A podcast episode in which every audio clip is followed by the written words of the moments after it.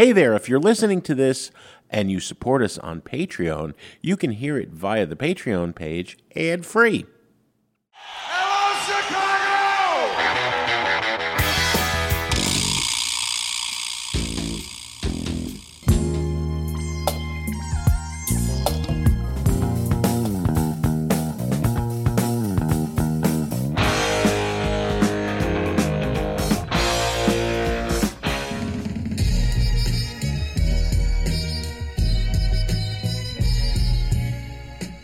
You're listening to Sound Opinions, and this week we'll be sharing our favorite tracks that get their names from women. And we've got some good ones. I'm Jim DeRogatis. And I'm Greg Kot. Later, we'll say farewell to Timmy Thomas, but first, let's hear from a Ukrainian musician holding it down in Kiev. Greg, it's an incredible story. Serge Tiagnyriadno is a member of an 11 piece Chicago cover band. They tour the world playing the music of Chicago. They're supposed, they were supposed to be in America mm-hmm. uh, starting in April.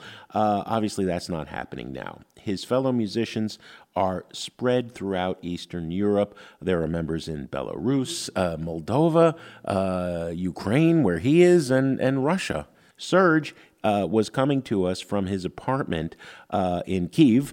He has sent his family, uh, his children, his wife, and the dog to Poland where they are safe. But he feels it's important to stay in Ukraine and make music every day on Facebook. And we started by asking him about why. Well, because well, making music is everything that I do in my life. I don't have any hobbies or other things that I'm do, and the making of music connects me to the world outside and i can spread the information what's going on here in ukraine to people to get involved make them aware of what's going on. Serge, you, you uh, chose to record uh, Lou Reed's "Perfect Day" in uh, and releasing it in segments, day by day, little little pieces of it. What inspired that idea, and why that song in particular?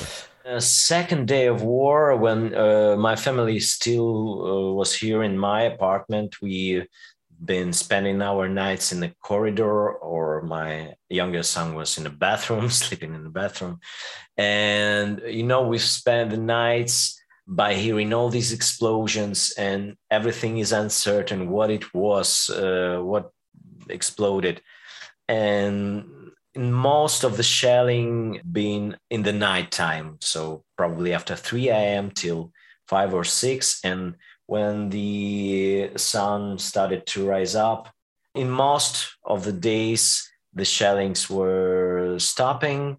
And well, if I saw that it's already bright in my window, uh, I see the light that probably I understood that well, okay, probably we will survive this next day. And a lot of people sent me private messages and uh, on a Facebook, on Instagram, and I couldn't tell everybody that I'm fine. But uh, of course, I understood that people are worried what's going on. So I started to post just a few lines of this song each day uh, to say to everybody that okay, I'm I'm fine, I'm alive.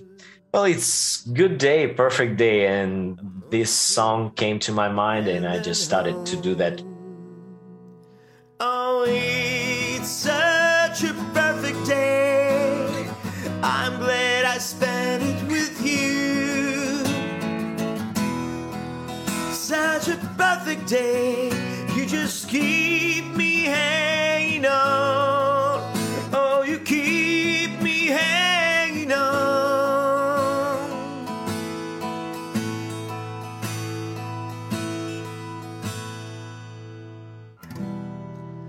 Just a perfect day. Problems left alone. Weekenders on our own. It's such fun. Just a perfect day. You made me forget myself. I thought I was someone else, someone good. Well, of course, of course, uh, Serge. The song ends with Lou Reed singing, "You'll reap what you sow." Yeah. which seems like a message that the leader of Russia needs to hear. Yeah, and, and for all people, of course, because you know you're always receiving uh, the thing that you are given to the world. If you are spreading love and uh, good things, you will receive it in return. But if you are spreading war and kill somebody, probably you will have the same things in return. You're going to reap just what you sow. Obviously, Greg, we wish Serge and his bandmates and everyone in Ukraine the very best. There's a lot more of our conversation with Serge Tiagnyriadno and some discussion of the other Ukrainian musicians who are uh, trying to keep in touch with the world and, and make us aware of the situation in that war torn country through their music on our bonus podcast. Please give it a listen.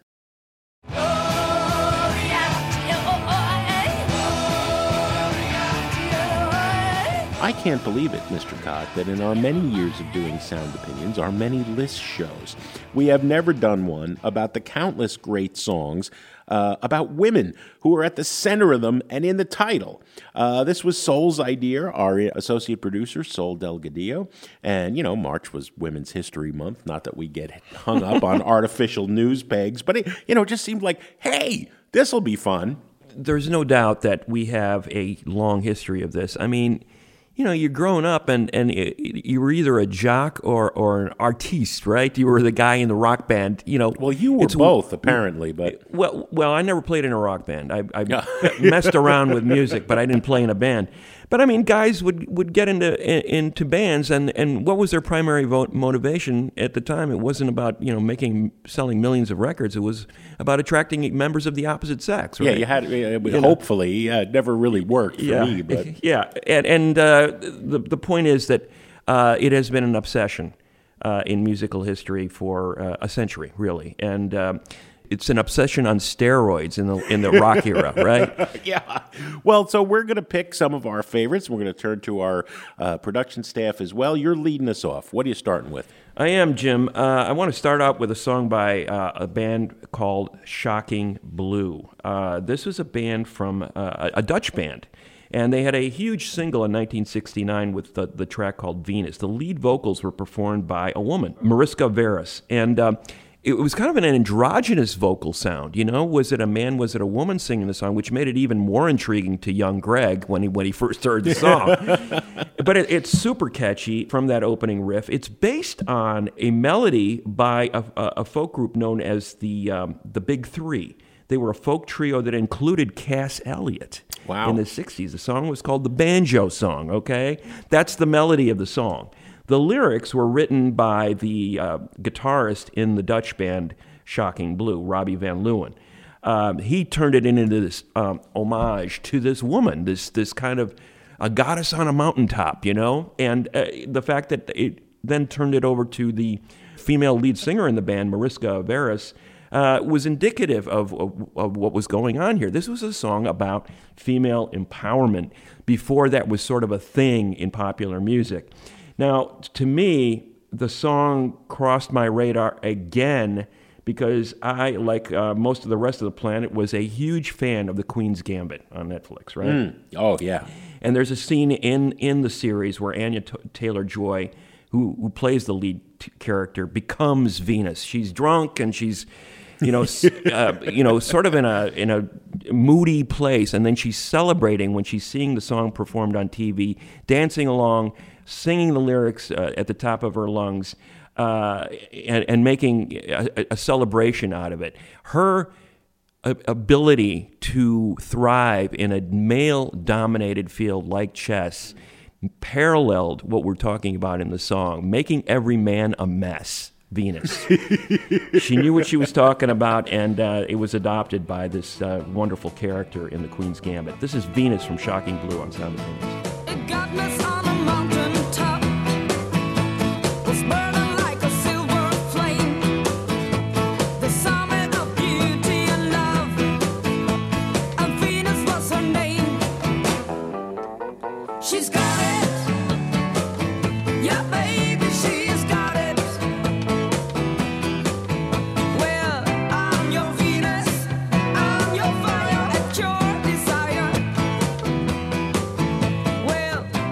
Greg's first pick about a great song with a woman in the title and at the center of the tune, Venus uh, by Shocking Blue. You know, my first pick is is similar in terms of being a uh, really inspiring, rousing track. I could picture Anya Taylor Joy dancing around to this one too, Gloria. Um, you know, if you're talking about great pop songs with Gloria in the title, you know, there's another Gloria, but. Uh, Van Morrison these days, I don't know. I didn't want to go there, and Patti Smith's uh, too obvious. Uh, what about Laura Branigan's Gloria? I was unaware of the history. I've always loved this song, right? I was a big fan of those Giorgio Moroder synthesizers on all the Donna Summer songs. And uh, clearly, in the disco era in 1979, um, you know, this was uh, in that mold, right? Mm-hmm.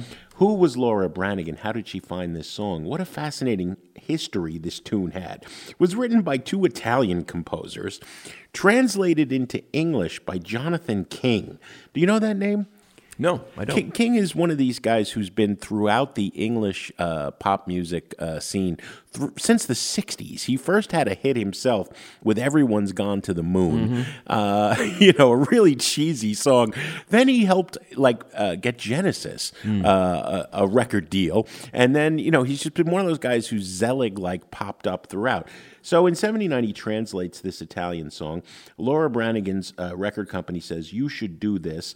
Uh, the lyrics are different in the Italian. It's more of a romantic song. Laura Branigan uh, and her producers turn it into the tale of, as Branigan said, a girl that's running too fast for her hmm. own good. So it's kind of uh, it's kind of a cautionary tale in the form of this rousing anthem. Mm-hmm. You listen to the lyrics or, or examine the lyrics, and they're different than what the music is saying. Uh, feel your innocence slipping away. Don't believe it's coming back soon. Hmm. Uh, wow. Are there voices in your head calling Gloria? I, have always loved this track. It is a little cheesy.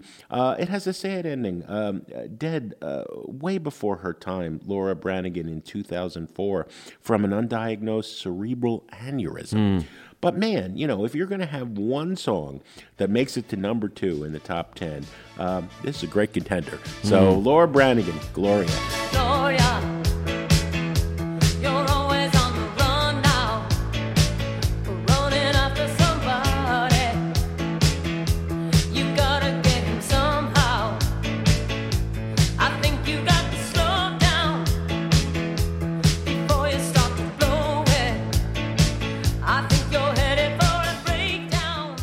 That is Laura Branigan with Gloria, one of our great songs with a woman's name in the title. Coming up, more songs named after women. That's in a minute on Sound Opinions. And we are back. This week, we're sharing some of our favorite songs that get their names from women. Let's kick things over to Sound Opinions associate producer Sol Delgadillo to hear their pick. Sol, what do you got? So I chose Leah by a band called Seeing Double. Um, they're a band with twin sisters from New York, hence the name Seeing Double. Um, mm. I found them through my TikTok for you page where they uh, posted videos with the tactic of brushing our teeth on TikTok until our song goes viral. Um, wow. And so some people have like duetted some of their videos doing the exact same thing and continuing the trend, like, oh, brushing my teeth to my current favorite song. And I don't know how it's worked, but it has. Um, and I'm not sure about it being as viral as like an Olivia Rodrigo blow up, but it could definitely mm. be something that could blow up. Um, they only have like 10k followers on TikTok, a couple hundred on Twitter. Um, so they're well on their way with only having this song Leah and a B side to Leah, which is called Don't Wait. So Leah has those witchy lyrics that you would hear on a Stevie Nicks song and the same kind of harmonies that you would hear on like an ABBA song. So and there's been that, you know, resurgence of like people trying to put disco and like 80s elements into their songs now. So it's almost like a breath of fresh air to hear 70s elements um, in mm. songs that are being put out by people that are in their early 20s like me just keep on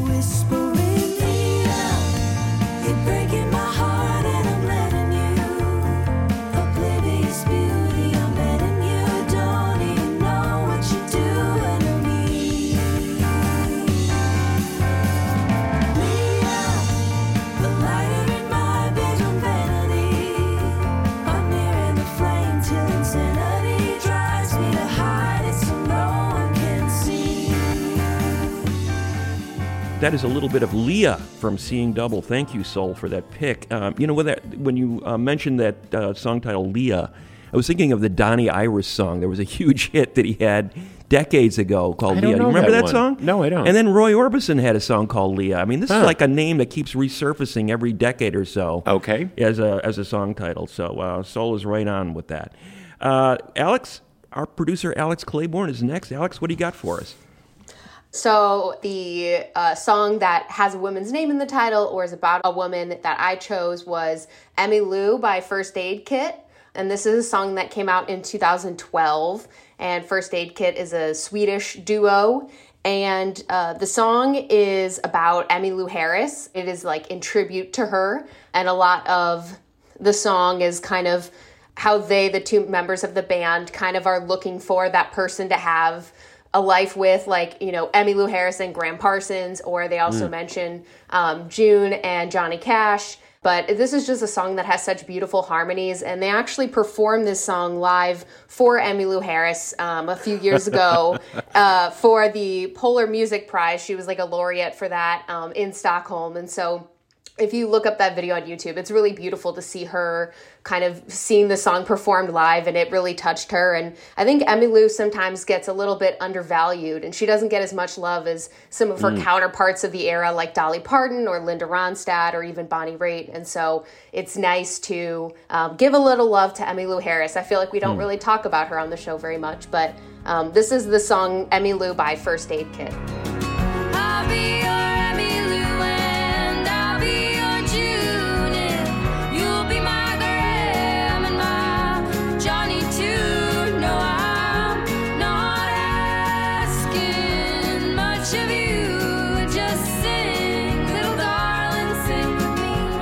Well, now wait a minute, Alex. You're a producer. Why don't you get Emmylou? We would, Greg and I'd be happy to chat with Emmylou. She's great. Cool. Well, I'll get on it then. I'll. All right. oh, that is uh, First Aid Kit, Emmylou. What a what a good story and a great song. Thank you, Alex. Um, Greg, it's my turn again, and uh, thinking about uh, women's names in popular music. I mean, I got to talk about Roxanne. Sure. And the infamous Roxanne Wars. If you don't know, uh, in the early days of hip hop, uh, 1984, the trio UTFO uh, records a song that goes nowhere, but the B side takes off. Roxanne, Roxanne. And it's basically a couple of guys complaining about not getting any love from this woman named Roxanne. Um, a 14 year old uh, burgeoning hip hop fan uh, living in the New York City housing projects hears this being played, the UTFO track, in, you know, in the playground. I mean, hip hop starts in the playgrounds and the basketball courts of, of New York City. Uh, Lolita Shanté Gooden hears this song and decides, I have an answer to that. And working with the great Marley Marl, producing. She adopts the name Roxanne Shanté. She records uh, Roxanne's Revenge, an answer song to UTFO. This opens the floodgates. UTFO responds, and then all sorts of other aspiring hip hop artists record Roxanne songs. Uh, you think I'm making this up? Google Roxanne Wars. For my money, uh, Roxanne's Revenge was a better track than the original Roxanne Roxanne and better than any of the answer songs. It is full of attitude. You know, she she's not focusing on, you know, hey guys, of course I'm not giving you any time. She's focusing on hey guys, I'm a better rapper than you, right? And, you know, at a time when there were not a lot of women's voices in hip hop, uh, this little precocious teenager uh, really said, hey, move over. There is room for women in this art form. So here is Roxanne's Revenge by the great Roxanne Shanté. Well, my name is Roxanne. Uh, don't you know I just a cold rocker party and I do this show. I said I met these three guys and you know it's true. Uh, let me tell you and explain them all to you. I met this dude with the name of a hat. I didn't even walk away. I didn't give him no rap. But then he got real mad and he got a little tired. If he worked for me, you know he would be fired. He wears a Kangol and that is cute. But he ain't got the money and he ain't got the. And every time that I see him, he's always a begging. And all the other girls that he's always trying to leg every time. Roxanne's see Revenge. I'd love to see like a documentary about the Roxanne Wars, wouldn't you? Well, there's so many songs that, that Yeah. sort of spun off from that particular Dozens. track. Amazing. It's been said that there's never been more answer songs in the history of pop music, and I don't know how you prove that, but I don't know how you disprove it. Yeah, I mean, it's a, it's a big, huge slice of rap history, uh, especially in, fr- from the 80s, obviously. Um, yeah, great stuff. And talk about a song with a history. Dolly Parton's Jolene, I think, belongs in this discussion, Jim. We talked about Dolly uh, recently about her new album coming out, right? And um, naturally, Jolene uh, comes to mind because it's a song that, uh, you know, if, if you put Dolly on the spot, she'll she'll probably tell you it's it's her greatest song or the one that that, that is more most associated with her. And you could argue with her about that, but I wouldn't want to argue with Dolly about No, it. I, you know? I wouldn't argue with Dolly about anything. and, she- and and like with many of her songs, it's based on uh, you know a real life incident. Um, she got married to her husband, to whom she's still married, Carl Dean, in, in, in 1966. And soon after, she tells this story that there was this bank teller who started flirting with Carl, and she wasn't too happy about it. She wrote a song sort of inspired by that moment. Uh, the bank teller was a, a pretty woman, a, a redhead. Uh, a lot of the a lot of the details of that day uh, are reflected back in this song. Um, she turns it into sort of a desperate plea. She's uh, she's making an appeal to Jolene, please, please don't take my man away from me. Uh, but at the same time, it's unclear. There's an ambiguity in the song. Um, is Jolene as interested in her husband as her husband is interested in Jolene? That's what the implication of the song is. It's never quite clear. And I think that little bit of ambiguity has contributed to the song's resonance over the years. I mean, there's been a ton of covers of the song. Uh, the, the White Stripes, for example, did their own version of the song, Yeah. singing it, uh, you know, with a male lead singer, uh, you know, uh, singing about Jolene. Um, so it's resonated over the years. She also says that she wrote Jolene on the same day as "I Will Always Love You." Wow. You know, she like wrote two of her biggest songs. That's a good day. That was a good day. Yeah. Here's Jolene from Dolly Parton on Sound Opinions. And I can easily understand how you could easily take my man, but you don't know what he means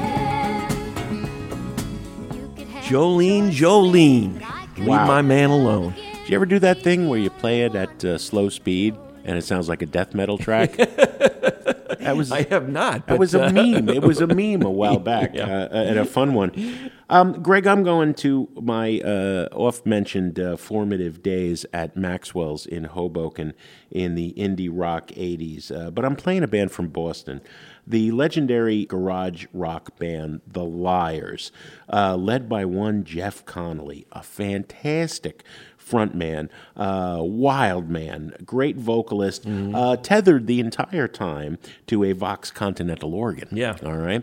In the tradition of the Chesterfield Kings and a lot of those garage rock revival bands of the 80s, the Vipers in New York.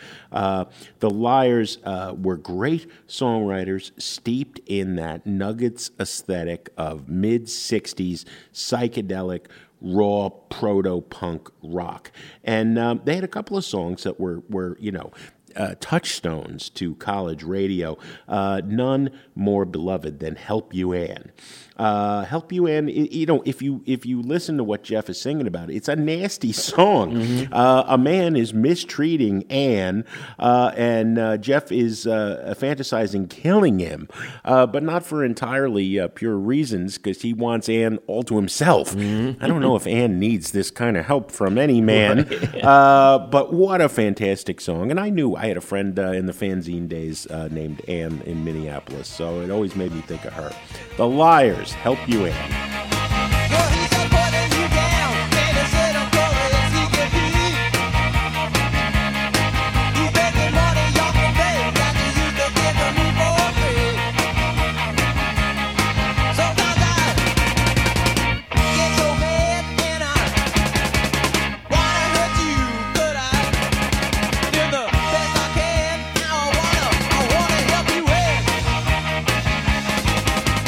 The Lyres help you Anne, and that, of course, is Lyres, L Y R E S. I uh, I take that for granted because On Fyre, their first studio album that gave us Help You Anne, has that wonderful picture of the uh, uh, that instrument, the lyre of antiquity, on fire, bursting into flames. Right.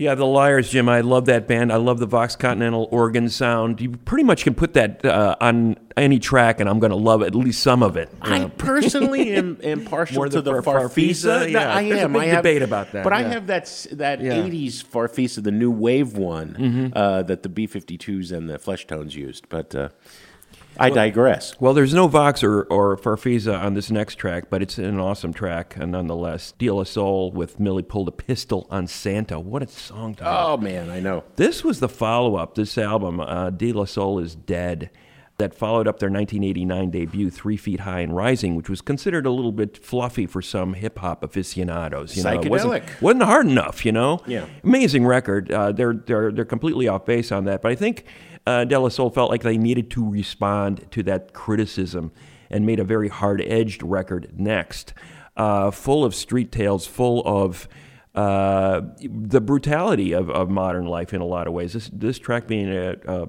a very good example of that.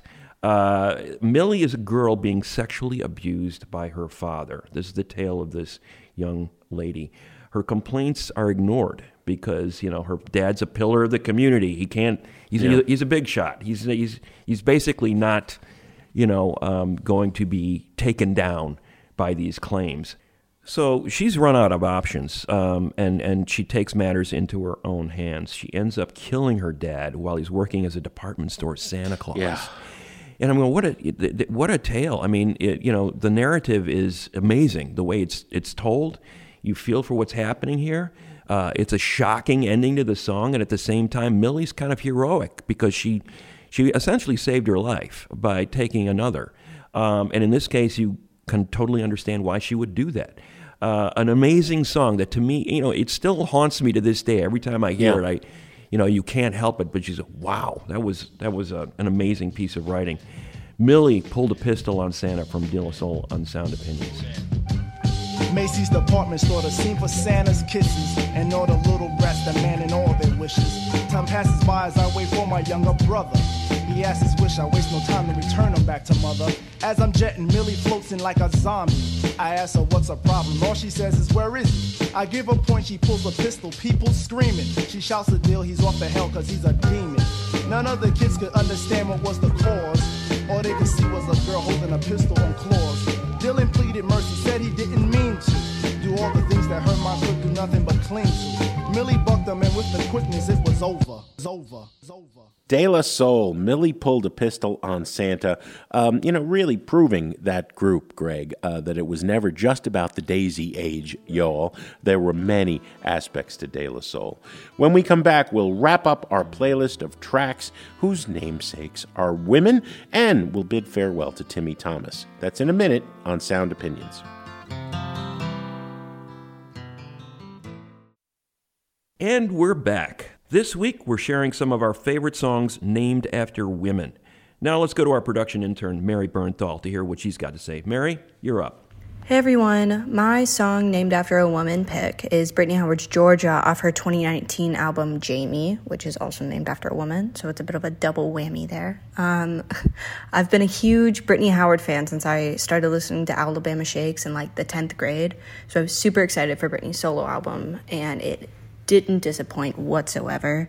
Um, so, Georgia is this repetitive track that immediately draws you into the world that Howard has created about this pining love that she has for Georgia. And it creates this almost obsessive and like all consuming environment that's extremely relatable for anyone who's ever been unable to get someone that they have feelings for out of their head, which I think is most of us. And besides just like the universal relatability of the lyrics and of the song, I think the best thing about Georgia is its ending. It just builds and builds and builds and builds and builds to this explosive conclusion of passion from Brittany's voice and these like biting synths and fuzzy guitars that are just perfectly mixed and it's it's absolutely killer and I love it so much. Um, this is Georgia. Well said, Mary. Georgia by Brittany Howard. Georgia, if I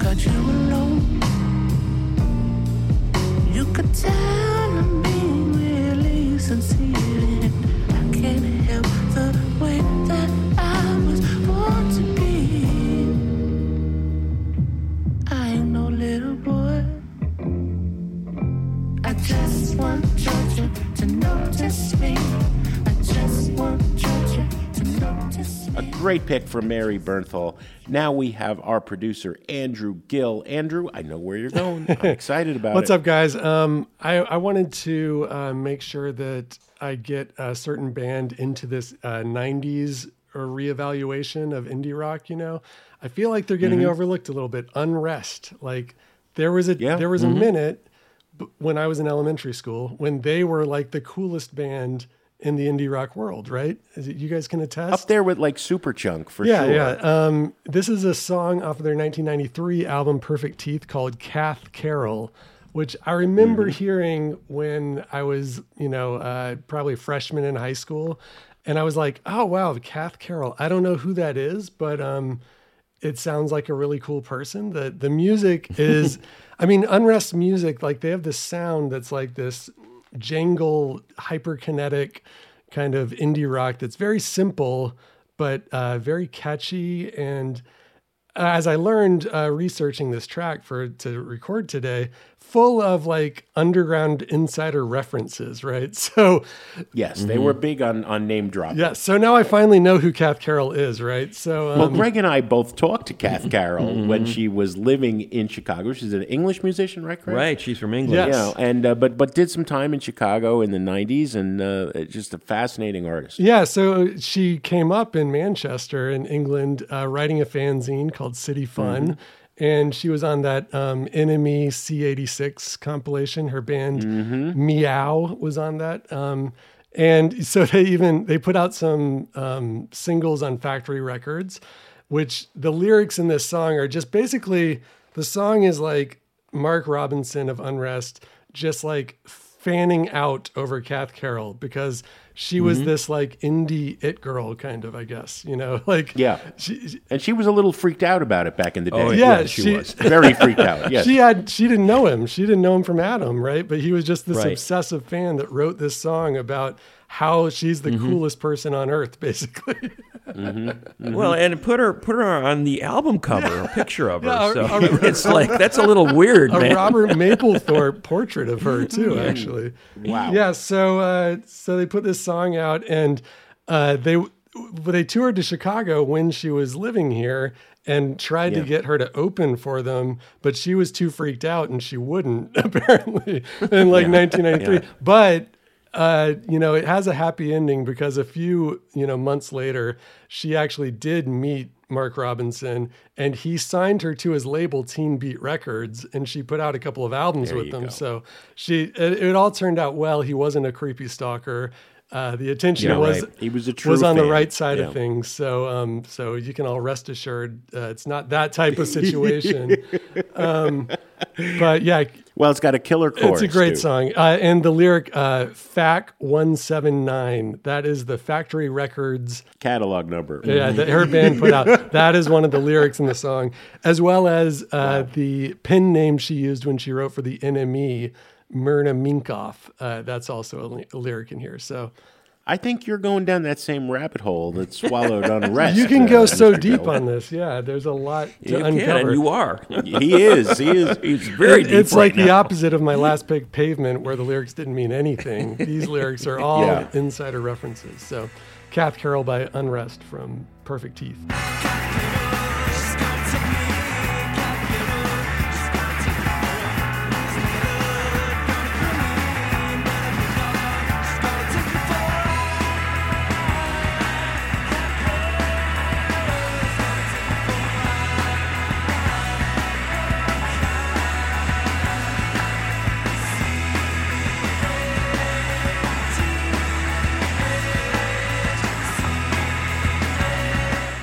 That is Cath Carroll from Unrest. Thank you, Andrew. Great pick. Uh, we all knew Cath back in the day, and Yeah, she's yeah. recovered from that moment, and we're happy for that. Jim, you are up next. I am, uh, Greg, and uh, this this pick came uh, courtesy of uh, producer Andrew Gill as well. He said, Well, you got to do Josephine by Magnetic Fields.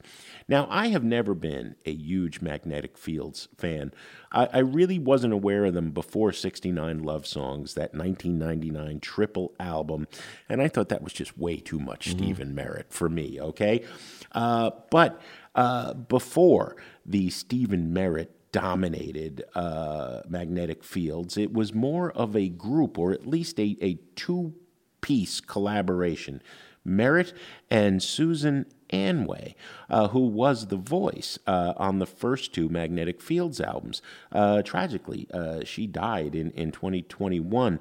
Um, so I've gone back and really uh, dug into those uh, first two Magnetic Fields albums, which I find I like much more. Uh, and Merritt has said in interviews uh, that he was trying to make, especially with the debut, Distant Plastic Trees in 91, a uh, Young Marble Giants record. And I was a huge Young Marble Yeah. Giants fan. Anyway, I'm also a uh, devoted uh, student of Napoleonic history. and uh, one of the great romances in, uh, in the annals of military history is when Napoleon fell in love uh, with Josephine de Beauharnais.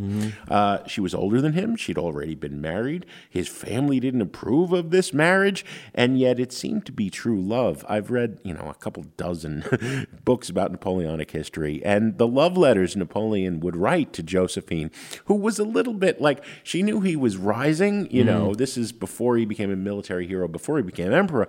You know, she she said, okay, this might be a good ticket, basically, right? It was a marriage. It became a marriage of convenience because when he went on campaign, she began to uh, dally with a young hussar. Uh, anyway, that's way too much Napoleonic history. This is, in contrast, uh, a love song about an idealized love, I think, because it's not just historical. If I were Napoleon, you could be my Josephine. We could go to drive in films in my red convertible. Weren't no convertibles in the 1790s. uh, uh, but, but the idea of this kind of um, uh, idealization, uh, living out in Corsica in our summer cottages, well, that's, it's, it's, everybody desires a perfect love. And I think this is a song that Susan Anway gives, uh, gives voice to, that, that, that search for the perfect love. Magnetic Fields, Josephine. You could be my Josephine.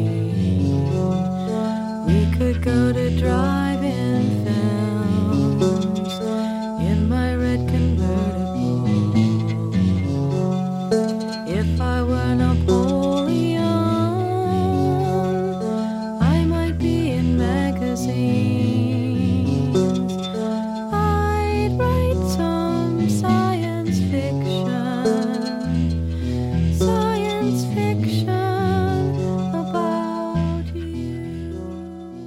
Gotta love a good song about Josephine, don't you, Greg? Magnetic course. Fields, 1991. Why not? I want to go to Material Issue next, a band out of Chicago uh, in the 90s. The first time I met Jim Ellison, he was waiting for me to walk into a bar and he tapped me on the shoulder and he says, Why haven't you written about my band yet? And I go, Who are you and what is your band? That, that was Jim's way, yes. and he handed me a single called Renee Remains the Same. It was the first Material Issue single.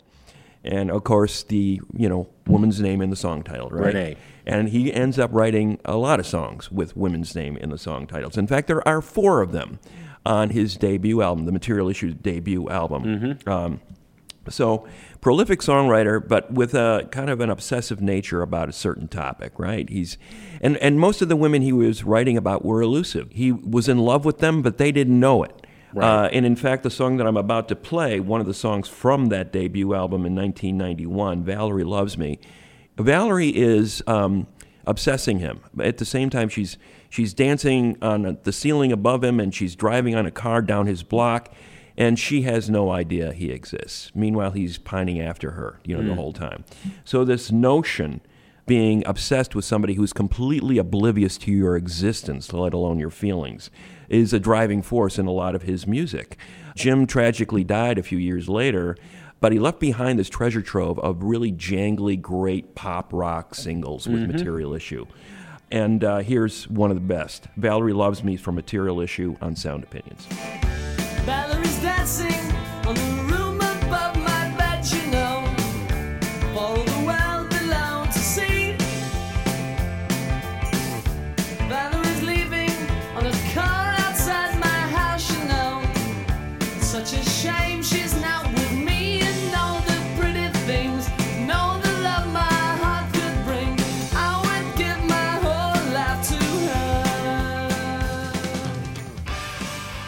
Valerie loves me. Well, well, not really. You wish she did. Well, the, Um, the, the way the production shifts and the vocal sound, he's like screaming in The- the- desperation. Desperation, Valerie yeah. He's uh, he's obsessed. Greg, I'm going to go to the Velvet Underground next. Uh, you know, Lou Reed wrote several songs with women's names in the title. Stephanie Says, Caroline Says, that gets remade on Berlin.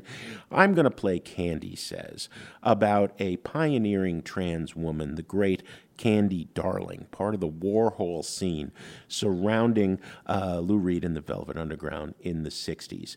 Um, part of the factory scene, immortalized on film by Andy Warhol.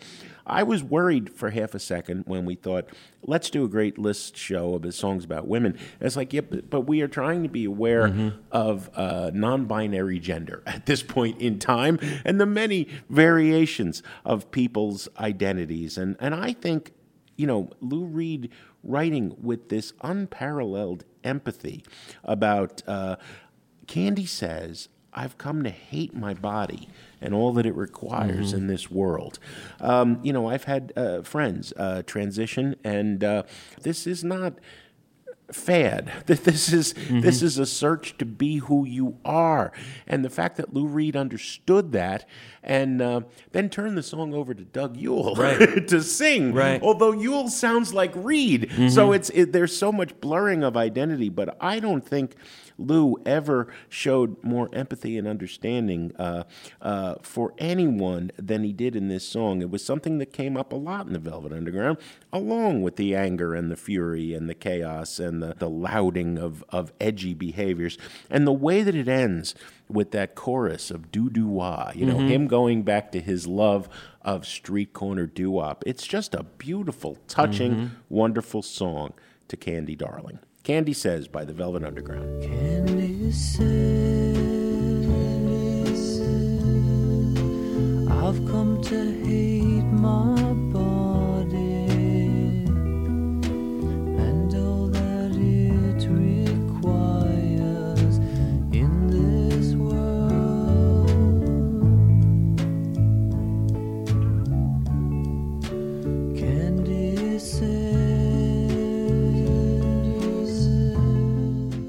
That is a great pick, uh, Jim, and I'm also very fond of uh, you know Lou Reed turned the song over to another singer, Antony and Antony and the of Antony Johnsons. and the Johnsons uh, later on in 2005, I believe it was, and that is an absolutely staggering version of that song. But there's I, no bad I versions read the last live performance that Reed ever gave before his death uh, was joining Antony and Johnsons for Candy Says. hmm Yeah, well, it's a it's it's one of the timeless Lou Reed songs among a treasure trove of timeless songs. That's that's very near the top of the list.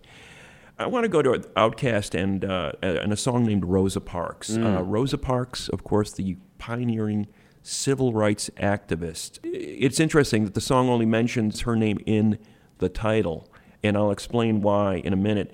But Rosa Parks, for those of you who don't recall, in 1955, she was the woman who refused to give up her seat to a white person on a bus. And it triggered a 300 day boycott of the bus system organized by Martin Luther King. Uh, nobody really knew who Rosa Parks was back then. Very few people knew who Martin Luther King was.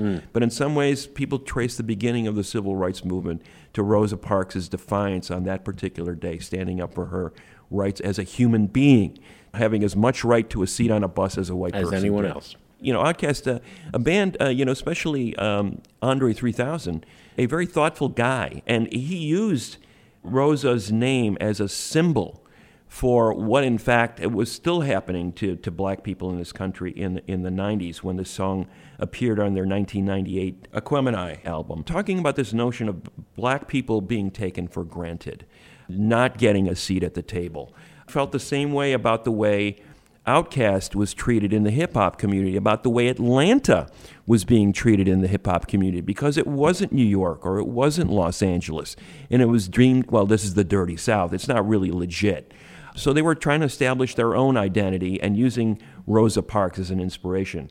Rosa later sued the band for using her name in the song. They uh, apparently, from what I understand in, in doing some reading on the subject, you know, she was upset that they were using swear words. They were using explicit language. Yeah, yeah. Rosa was not a woman to use explicit language. No. There was also some issues that she may have been exploited by people who were trying to use her to get money from Outkasts. Uh, she uh, was suffering from the early stages of dementia at that point, and and she ended up settling in court with the group. But uh, you know, I believe that Outkast's intentions were clear about this song. They were using Rosa as a powerful symbol uh, for black struggle. She remains so to this day. Rosa Parks by Outkast on Sound Opinions.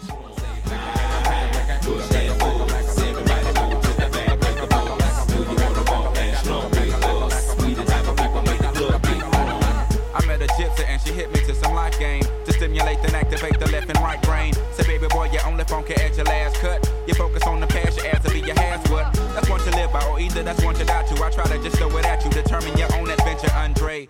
Got to a station, here's my destination. She got off the bus, the conversation lingered in my head for hours. Took a shower, kinda sour, cause my favorite. Rosa Parks by Outkast wraps up our songs named after women, and now we want to hear from you.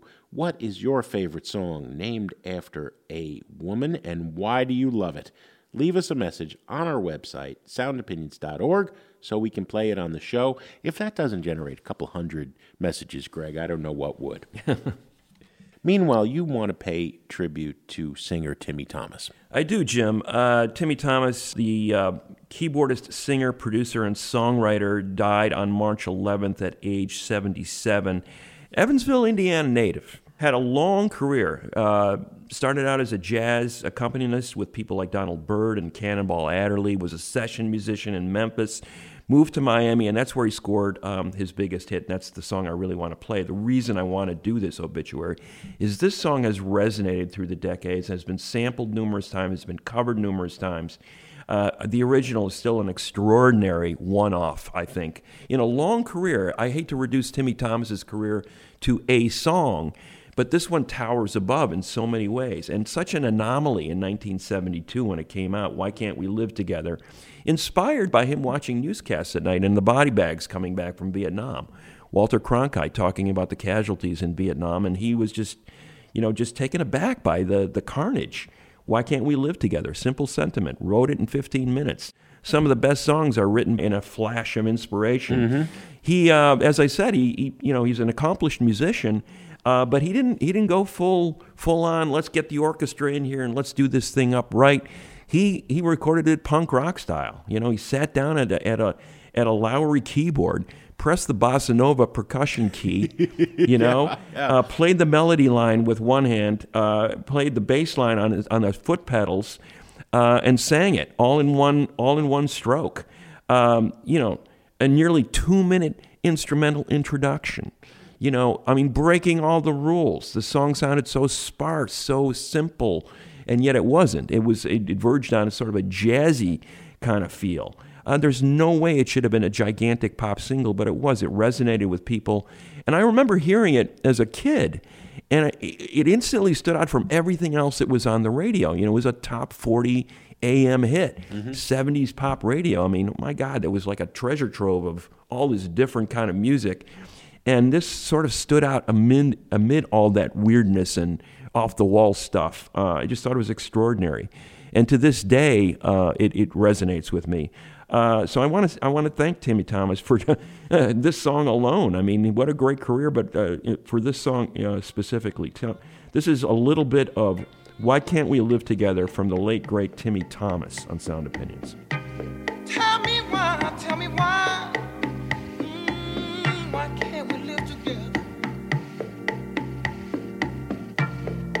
Everybody wants to live together. Why can't we live together?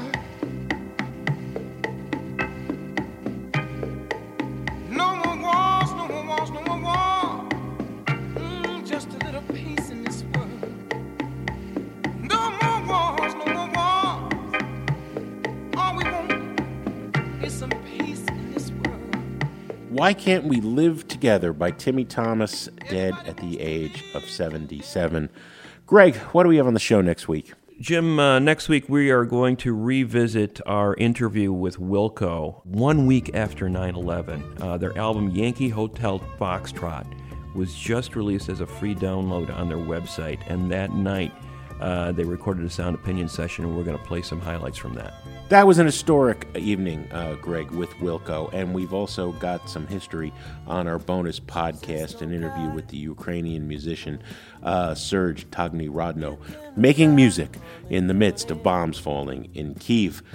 The views, thoughts, and opinions expressed in this program belong solely to Sound Opinions and not necessarily to Columbia College Chicago or our sponsors.